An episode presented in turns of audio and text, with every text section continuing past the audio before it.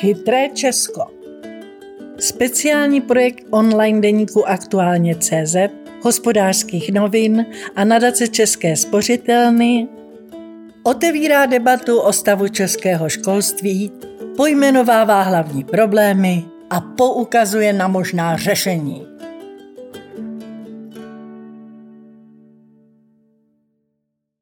Když rezignujeme na začlenění všech dětí do společnosti, zaplatíme později ještě více, varuje sociolog Prokop. Nedostatek peněz a učitelů, ale také nedotažená inkluze, segregace dětí na školách nebo výrazné regionální rozdíly jsou podle sociologa Daniela Prokopa hlavními důvody zaostávání českého školství. Jiné evropské země dokážou pomocí školky a školy úspěšně stírat sociální rozdíly mezi dětmi. My je naopak prohlubujeme. Sociolog Daniel Prokop donedávna působil ve vedení výzkumné agentury Median. Nyní je na volné noze a zaměřuje se především na projekty, jejich cílem je poznání společnosti a zlepšení kvality jejího života. Mezi takové patří nadace Edu Změna, která se snaží zlepšit úroveň českého školství. Pro její projekt vypracoval spolu s Tomášem Dvořákem studii, mapující současný stav vzdělávání v Česku, v níž upozorňuje na klíčové problémy celého systému. Vaše analýza českého vzdělávání upozorňuje, že kromě dlouhodobě podprůměrnější čtenářské gramotnosti čeští žáci prokázali v mezinárodních testech v roce 2015 výrazně horší výsledky. I v matematické a přírodovědné gramotnosti, kde dříve bývaly nadprůměrní. Co se v českém školství stalo, že se ve srovnání s Evropou tak zhoršilo? Přispívá k tomu více věcí. Ubývá kvalifikovaných učitelů, v některých krajích učí kolem 13% kantorů bez kvalifikace.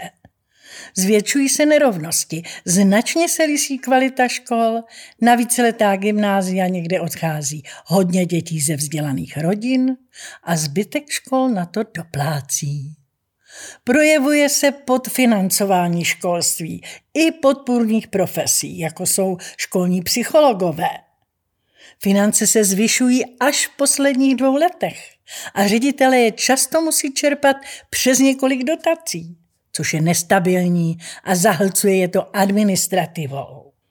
Svůj podíl na tom zřejmě mělo i zavedení rámcových vzdělávacích programů, které nejsou špatné, ale neodpovídají jim mnohé současné učebnice. O ně se přitom řada učitelů stále opírá a neví, jak se vzdělávacími programy pracovat. Chybí i jejich větší metodická podpora. Do roku 2015 navíc docházelo k nejvyššímu začlenování žáků ze speciálních škol. Ale základní školy na to nebyly dostatečně připravené. Takže podpora těchto dětí je nedostatečná. Vidíte nějaké zlepšení? Protože na výsledky mezinárodních srovnávacích testů za rok 2018 se stále čeká, takže přesná data zatím neznáme. Ano, z desítek rozhovorů s lidmi ze státní zprávy, s řediteli, učiteli, nadacemi či experty na vzdělávání mám pocit, že se to mění. Že existuje schoda na problémech a je energie je řešit. Akorát v tom decentralizovaném školství jde všechno pomalu. Inkluze se nepovedla ideálně.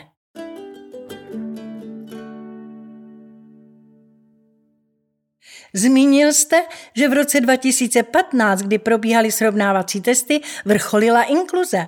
To logicky muselo zahýbat celkovými výsledky. V roce 2015 kulminovalo spontánní začlenování žáků ze speciálních do běžných škol. Ale chyběla podpora a připravenost škol. Ten převis už byl příliš velký. Inkluze zavedla podporu studentů se speciálními potřebami, což využívají nově desítky tisíc dětí, které byly v klasických základkách už předtím. Inkluzní reforma to ale neprovedla ideálně. Vše je jednak administrativně náročné, dost se neřeší agresivní poruchy chování a není dostatečně stanovena spolupráce s asistenty pedagogů. Mnozí učitelé si stěžují, že na stále agresivnější žáky a rostoucí šikanu nemají žádné páky. Ředitelské duce či snížené známce schování se tyto děti a často i jejich rodiče vysmějí. Zatímco dříve se báli, aby neskončili ve zvláštní škole mezi obávanými problémovými jedinci, myslím, že by se měla dát šance především podpůrným opatřením těchto dětí.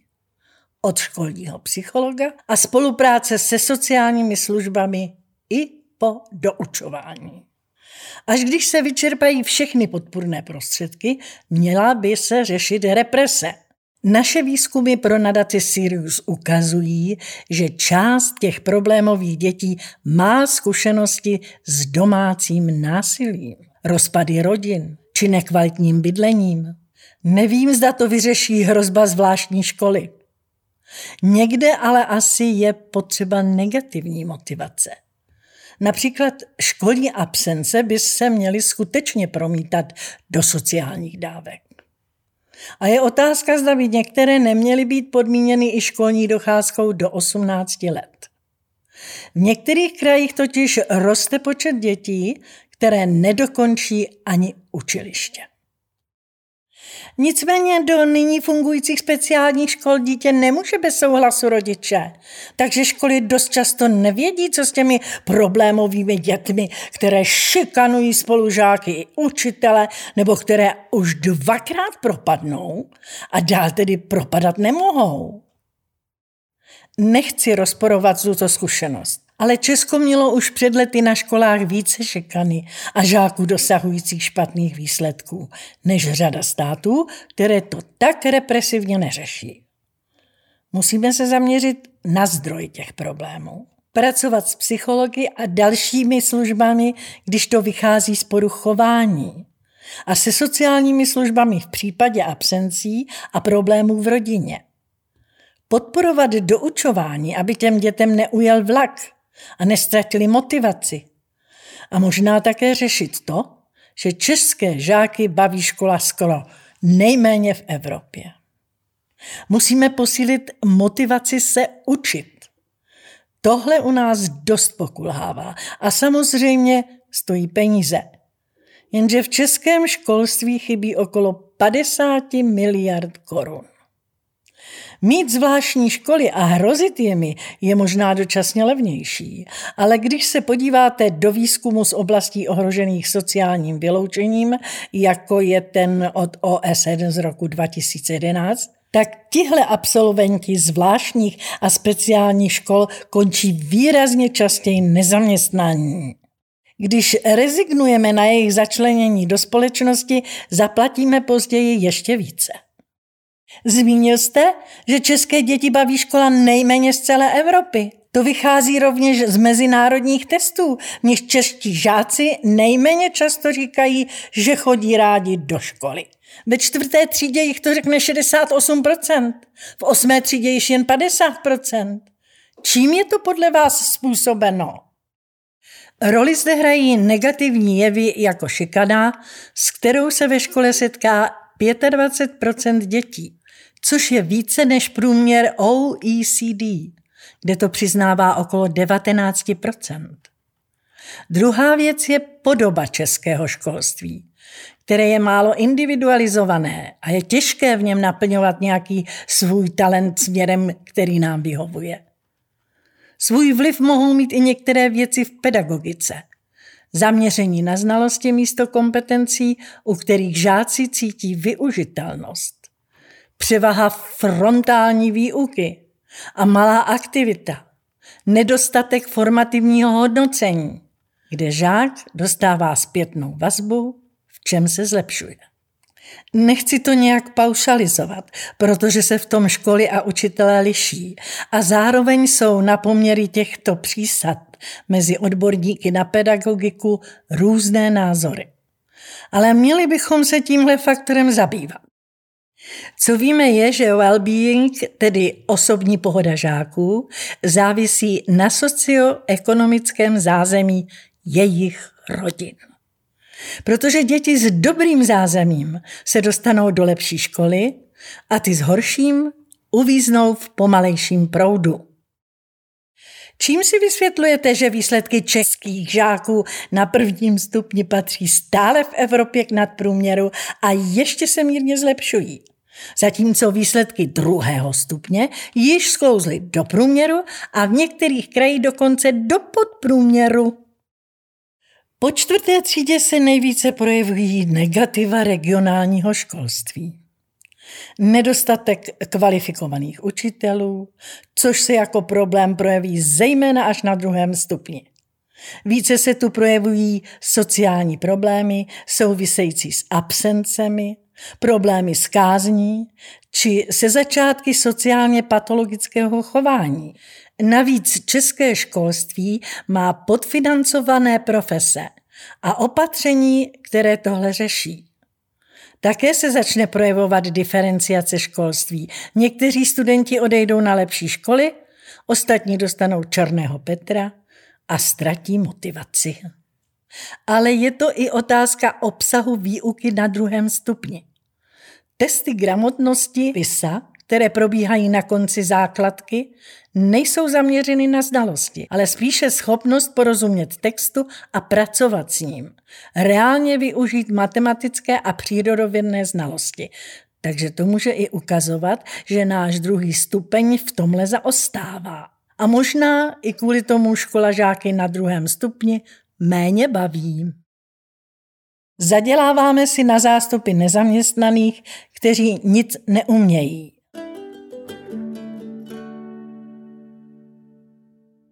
Podle vaší analýzy i výsledků mezinárodních testů není zaostávání za Evropou problém celého Česka, ale jen některých regionů, zvláště pak Ústeckého a Karlovarského kraje, které podle některých dat zaostávají za ostatními regiony opravdu výrazně. Jak si to vysvětlujete? V Karlovarském či Ústeckém kraji lidé kolem sebe často nevidí někoho, kdo by se s vyšším vzděláním někam dal dostat. Protože kdo ho už dosáhne, tak z regionu často odejde. Kvůli exekucím zde funguje šedá ekonomika, která nevyžaduje větší vzdělání, například stavební práce na černo. To se z rodičů přenáší na děti. Okolo 15% žáků zde nedokončí střední školu ani učňák. Velice demotivující faktor také je, že příjem z praxe se počítá do příjmu rodiny, čímž ztrácí sociální dávky.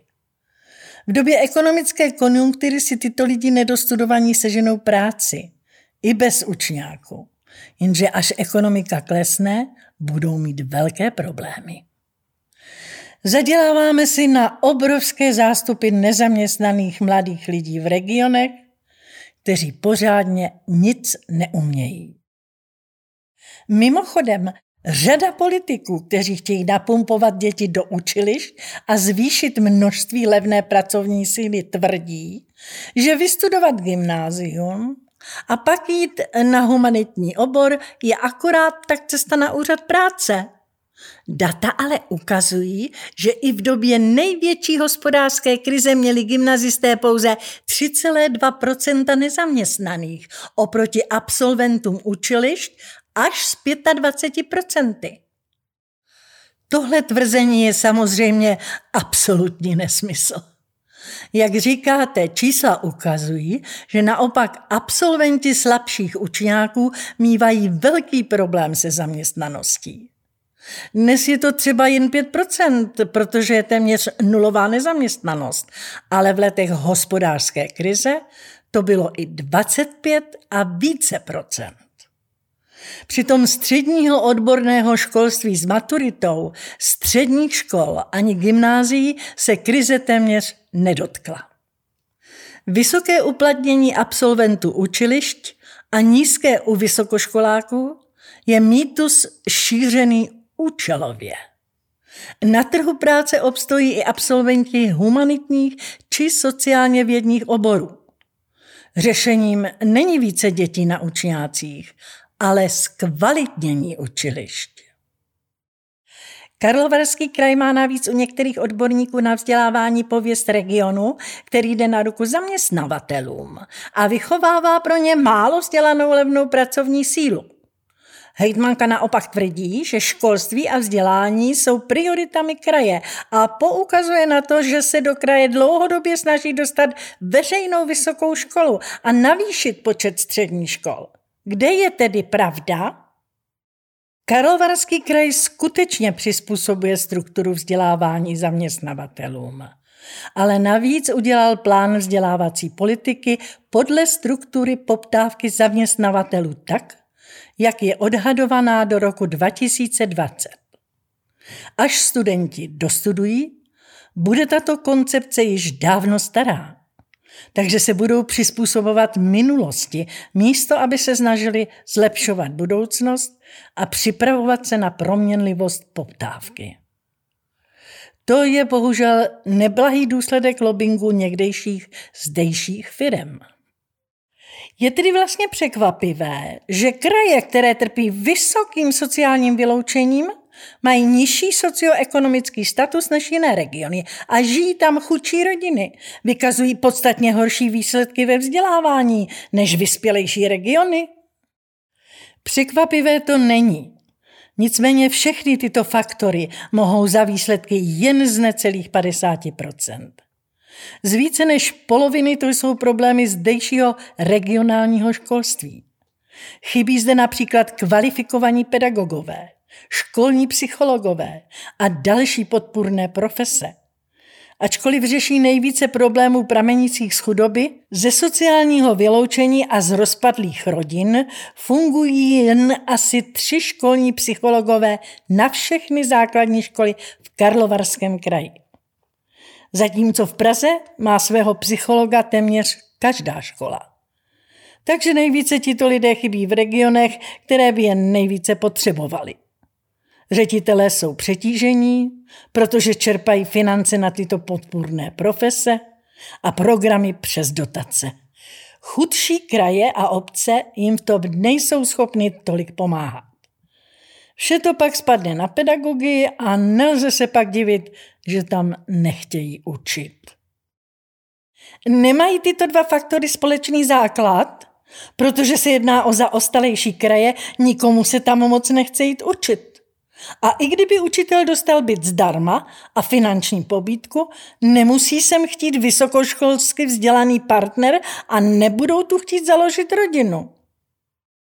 To je právě častý argument učitelů, kteří sem odmítají jít. Manžel by tu nenašel tak dobré uplatnění jako jinde a nebude sem chtít jít. Musíme umět finančně motivovat rodáky z Karlovarského kraje – aby když jdou studovat pedagogickou fakultu do Ústí, Prahy nebo Plzně, měli důvod se vrátit.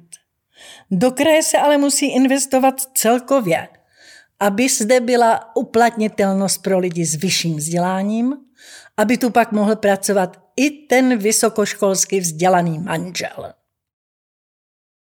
Evropské školy umí stírat sociální rozdíly. Ty naše je ještě prohlubují.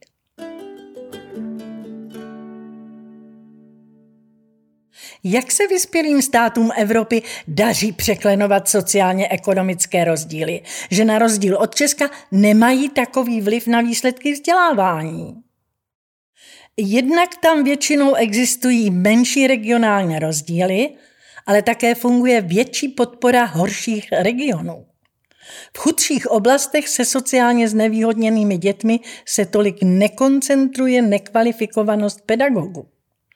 Důležitou roli hrají pomáhající profese jako školní pedagog a obecně spolupráce s nepedagogickými oblastmi. Školy mají metodickou podporu. Funguje tam párová výuka asistentů pedagoga s jak zaostávajícími, tak mimořádně nadanými žáky, skupinová výuka, doučování a podobně. A také si tam neudržují 15 let stav, kdy je 25% rodičů v exekucích. Rodiny destabilizované, vytlačené do šedé ekonomiky a demotivované se o něco v životě snažit. Ne všechno může vyřešit školství. Pomoci s nerovností v regionech, ale i s celkovou úrovní českého školství chce projekt nadace EduZměna. Co si od ní slibujete? EduZměna vychází z předpokladu, že aby nastala nějaká změna, musí se ve vzdělávání zlepšit více faktorů. Práce s rodiči, podpora profesí jako školní psychologové či asistenti, podpora předškolního vzdělávání a podobně. Má to být inspirace pro státní zprávu, jak změnit systém. Jako hlavní problém vidí Edu změna decentralizaci školství. Chybí zde totiž okresní orgán, který by pro školy vykonával poradenství. Ředitelé jsou přetíženi žádostmi o dotace, také učitele přetěžuje nepedagogická činnost a na školách nefunguje supervize a mentoring. Učiteli tedy nemá kdo poradit třeba s novými metodami nebo v krizových situacích. Zvláště v menších obcích neexistuje sdílení kapacit, jako jsou IT specialisté či právníci. Česká školní inspekce kontroluje výsledky, ale posílá své zprávy pouze ředitelům a obcím jako zřizovateli, což rozptiluje odpovědnost za kvalitu. EduZměna chce síťovat všechny aktéry ve vybraném regionu, aby se podíleli na řešení všech těchto problémů. Dát příklad, že souběh aktivit vede ke zlepšení. Ministerstvo školství argumentuje, že všechny zprávy školní inspekce jsou veřejné a kdokoliv do nich může nahlédnout. To je asi pravda, ale to nemusí mít efekt na zlepšení dané školy. Možná se ještě posílí diferenciace, že rodiče s vyššími aspiracemi dítě do takové školy nedají a zůstanou tam jen horší žáci. Čili hlavním cílem je ukázat na malém kousku, jak by se mohl změnit celek a jaký efekt by to mělo? Ano, vyzkouší se, jaké věci posilovat. I na státní úrovni se přemýšlí, jak nahradit neexistenci středního prvku vedení, který kdysi fungoval na okresní úrovni, alespoň v klíčových oblastech, v poradenství či sdílením kapacit. Čím to je, že výsledky českých žáků tolik závisí na tom, z jak sociálně silné rodiny pocházejí? Skutečně, u našich základoškoláků vysvětluje sociální status asi 45% výsledků. V OECD je to jen okolo 30% a v některých státech jako Finsko, Estonsko i Polsko jsou výrazně méně. Jedním z důvodů jsou zmíněné regionální problémy. Tam, kde bychom to potřebovali, máme velmi málo pomáhajících profesí, jako jsou asistenti či pomocní pedagogové. Nekooperujeme dostatečně ve vzdělání se sociálním systémem a podobně.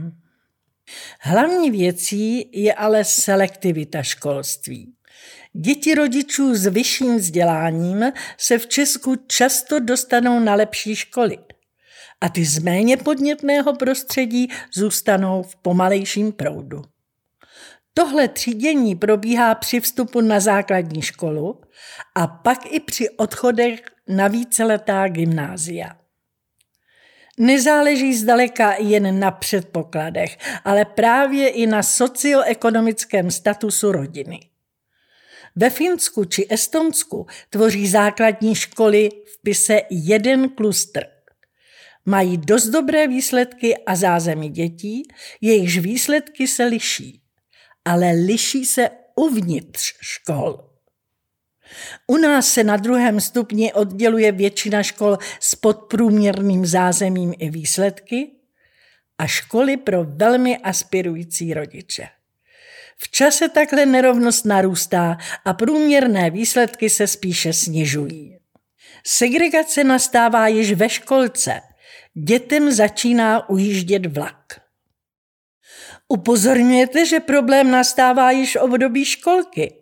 Docházka do ní by u dětí stírala socioekonomické rozdíly již v raném věku, jenže když do nich jedinci ze sociálně slabších rodin nechodí, tak se tyto rozdíly ještě prohlubují. Co s tím? Nepomohl ani povinný poslední ročník školky? Zpráva školní inspekce z roku 2017-2018 zjistila, že děti z cílových 3%, které jsou sociálně znevýhodněné a do předškolního ročníku nechodili, se moc zapojit nepodařilo.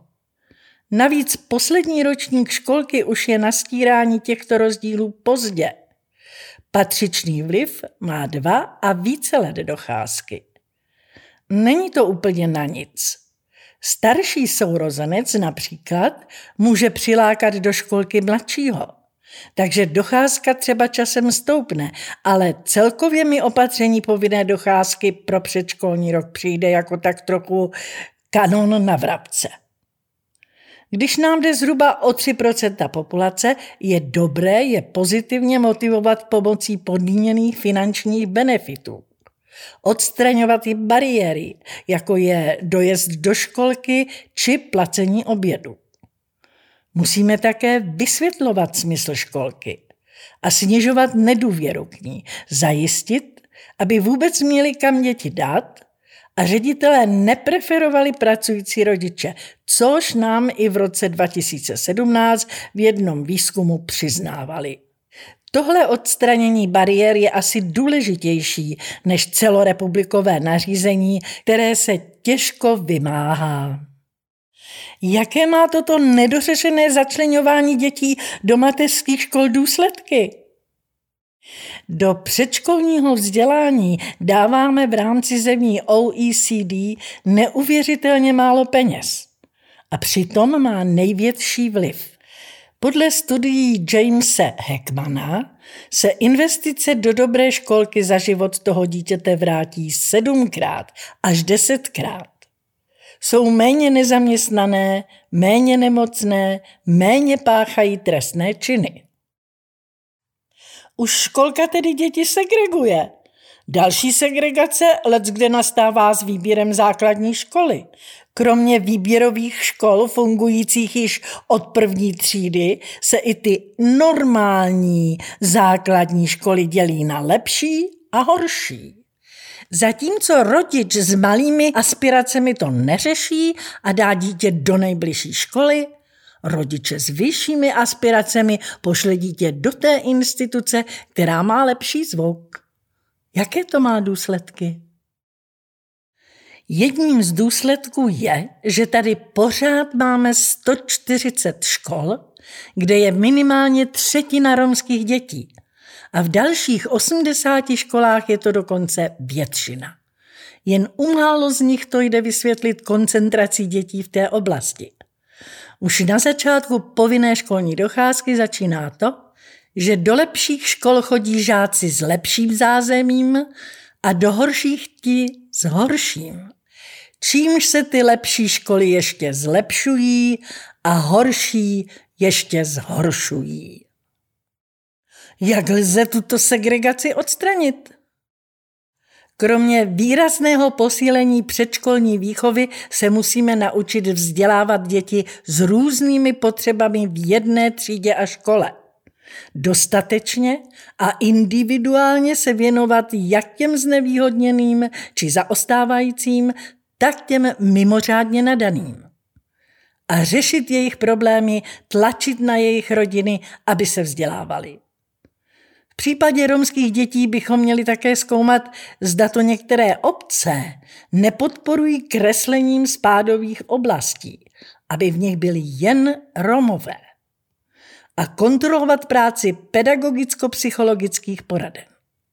To nejsou žádné pozitivní diskriminace, jen důraz na rovné šance – jako další problém společenské segregace jsou často označována víceletá gymnázia. Není však problém spíše v jejich vysokém počtu, než v samotné existenci? Kdyby do nich odcházelo například jen 5% dětí, jak se tomu děje v některých krajských městech, s jediným osmiletým gymnáziem, Vyzbírá to z každé školy dva až tři mimořádně nadané jedince, kterým stejně základka nemá moc co nabídnout. Ale s celkovým sociálním obrazem třídy to nijak nepohne. Navíc 96% rodičů je dle výzkumu pro jejich zachování. Ano, to je také původní představa, jak by víceletá gymnázia měla fungovat, že by skutečně byla jen pro ty mimořádně talentované. Pak by neměla takové negativní efekty. Jenže když do nich let kde odchází přes 20% dětí, tak už je to problém. A to nejenom vzdělanostní, ale i sociální. V regionech, kde na gymnázia míří hodně dětí, závisí selektivnost nejen na talentu, ale i na sociálním původu. Rodič s vysokými aspiracemi dítě motivuje a je například schopný zajistit a zaplatit dítěti do učování či nějaké kurzy.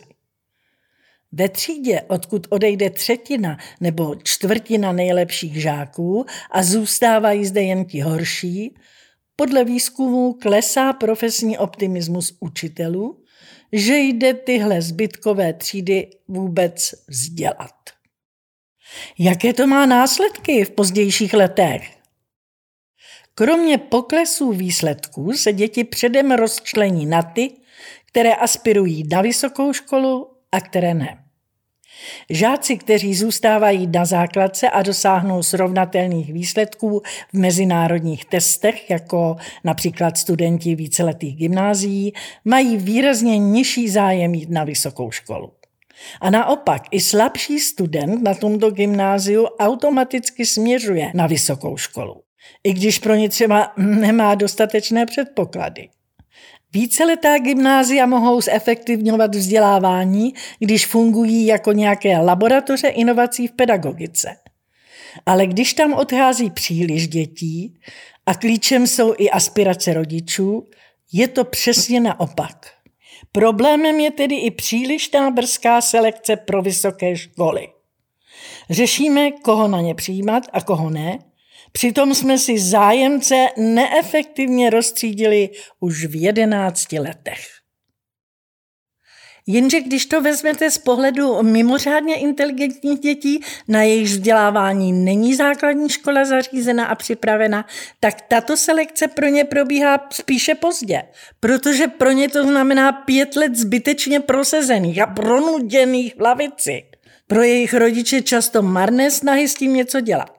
Podpůrná opatření, asistenti či individuální plán se jim přiděluje jen zcela výjimečně a je velmi složité cokoliv z toho vybojovat. Většina opatření směřuje na podprůměrné žáky a optimalizaci jejich výuky. Je to velký problém. Analýza inkluze od ministerstva školství ukázala, že individuální plány, podle kterých dostávali nějakou podporu mimořádně nadané děti, čerpá jen tisíc žáků v republice. Což je hrozně málo. A samozřejmě mnohem méně, než je tu mimořádně nadaných dětí. Jeden problém může být, že financování hradí speciální potřeby a vzdělávání pedagogů, což není moc. A administrativa se nemusí vyplatit. Peníze by měly jít i na výjezdy, na soutěže, samostatné předměty a jejich výuku a podobně. Než se zavede větší individualizace výuky a více péče než jen pro ty znevýhodněné, ale i pro mimořádně nadané, není asi možné víceletá gymnázia zrušit. Ale tím směrem, myslím, jít musíme. Asistenti pro párovou výuku ve třídě zatím jen sen.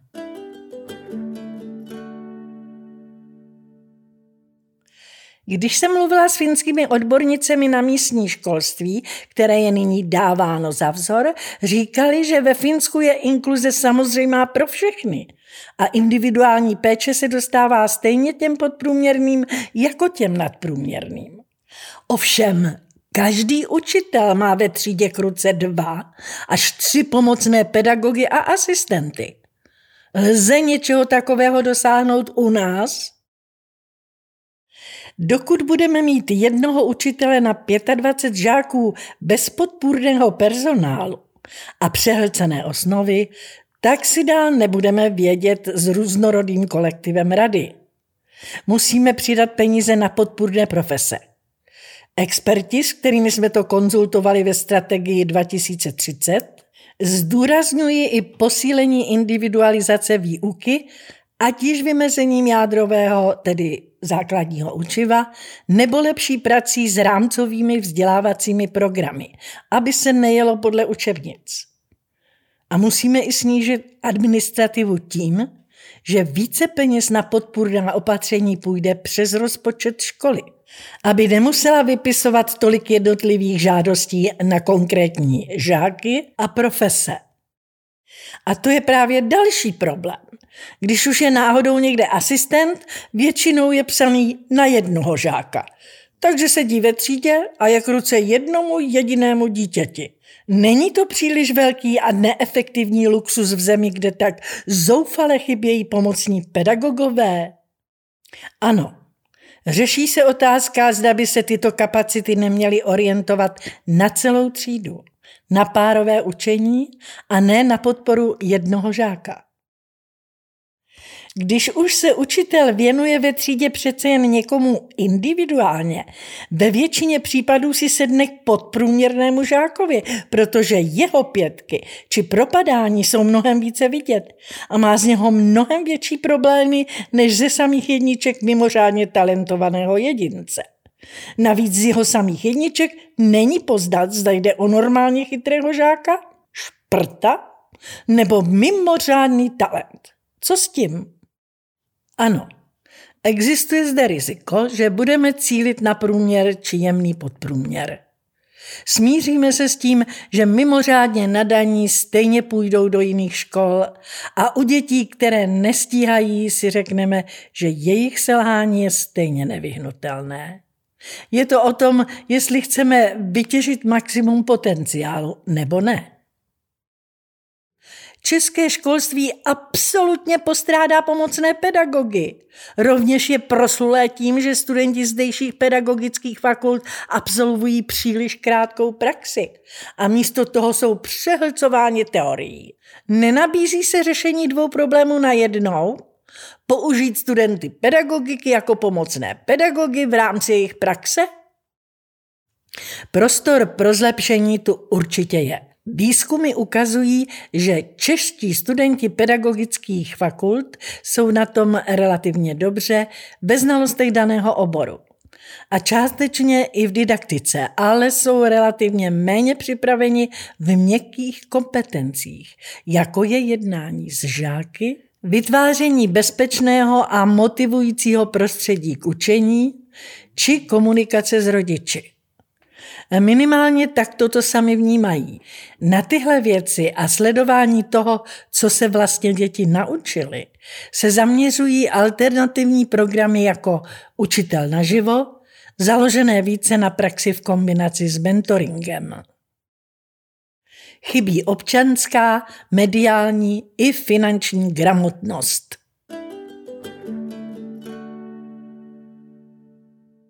Do přeplněných programů se již nevejdou poznatky z mediální, finanční či občanské gramotnosti. Jak velký problém to je? Mediální gramotnost se velmi liší mezi studenty různých středních škol. Důraz na kritické myšlení a mediální výchova by měly být již od základní školy, kam ještě chodí všichni. Co se týče občanské gramotnosti, tak žáci mají podle mezinárodních výzkumů faktické znalosti. Třeba co tvoří Český parlament, ale chybí projekty, které již umožňují být součástí občanské společnosti a ty procesy si osahat. Když vidím výuku sociologie na středních školách, tak to je často teorie vhodná možná tak na bakaláře sociologie.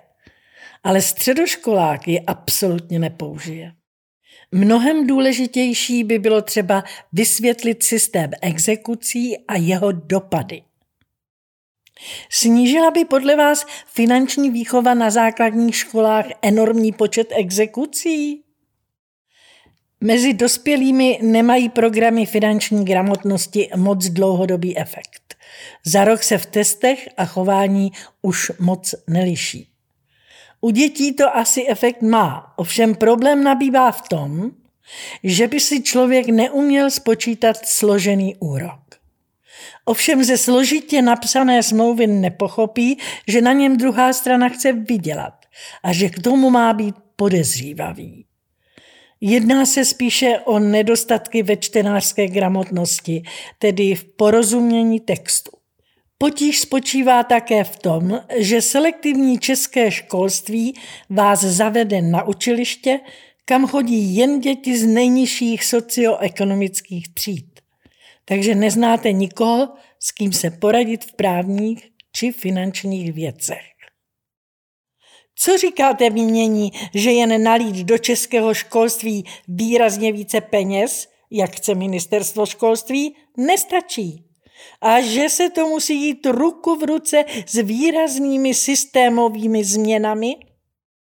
Výrazné zvýšení financí je minimální nutná podmínka k těmto změnám. Analýza dat ze SCIA ukazuje, že kdyby byl nástupní plat učitele třeba 35 tisíc, tak by šlo na pedagogické fakulty výrazně víc uchazečů. A vytvořila by se mnohem větší poptávka, z níž by se dalo vybírat. Jenže bychom potřebovali zvýšit nejen kvantitu uchazečů, ale také jejich kvalitu. Protože zatím se většinově rekrutují z té horší poloviny absolventů středních škol. Abychom sem dostali elitní studenty, vyšší plat nestačí. Musela by se také zlepšit prestiž povolání a zkušenosti uchazečů s tímto zaměstnáním, jak ji znají ze školy. Protože vzpomínka na vyčerpanou učitelku bez podpory nepedagogických profesí nebude dobrou motivací, proč by se mladí měli dát na dráhu učitele. Musíme řešit i podobu učitelství, což je třeba pokračující frontální způsob výuky, který je také moc neláká. I kdybychom výrazně zlepšili kondici českého školství, vyřeší to problémy za ostalých regionů? Ne všechny. Musí se řešit celkové zanedbání kraje, které souvisí s vysokým počtem exekucí, s vysokým zdaněním levné práce či nízkou kvalitou infrastruktury. Mnoho ředitelů v Karlovarském kraji říká, jak moc by pomohlo, kdyby do regionu vedla dálnice, aby tam lidé z podpůrných profesí mohli snáze dojíždět. Nebo vlak. Tím se tam rozumně skoro nedá dostat. Někdy by na zlepšení stačil i takovýto základ.